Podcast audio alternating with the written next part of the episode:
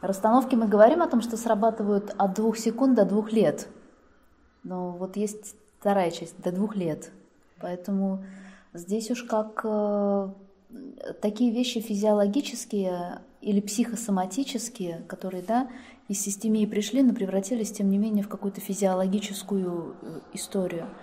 Э, или даже психосоматика, это все равно должно пройти время для того, чтобы организм, вообще все, все абсолютно, все существо привыкло к, к тому, что нету больше причины для того, чтобы это было.